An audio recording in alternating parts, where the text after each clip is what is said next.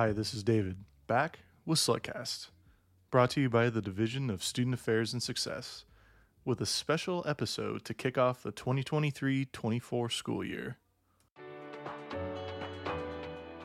You might recognize my voice from the past three years I've been here at Slugcast, but you can expect to hear from me a little less.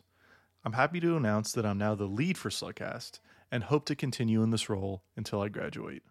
Slugcast has been a fantastic experience. I like to think of it as a useful distraction from my dissertation research where I can be a little more creative and continue to hone my oral history and podcasting skills.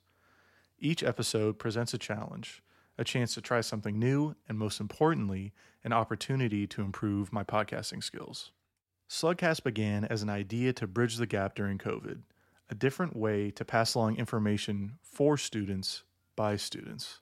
As we are now fully in person, we've begun to explore how Slugcast can be informational, as well as a creative outlet to tell stories from the UCSC community.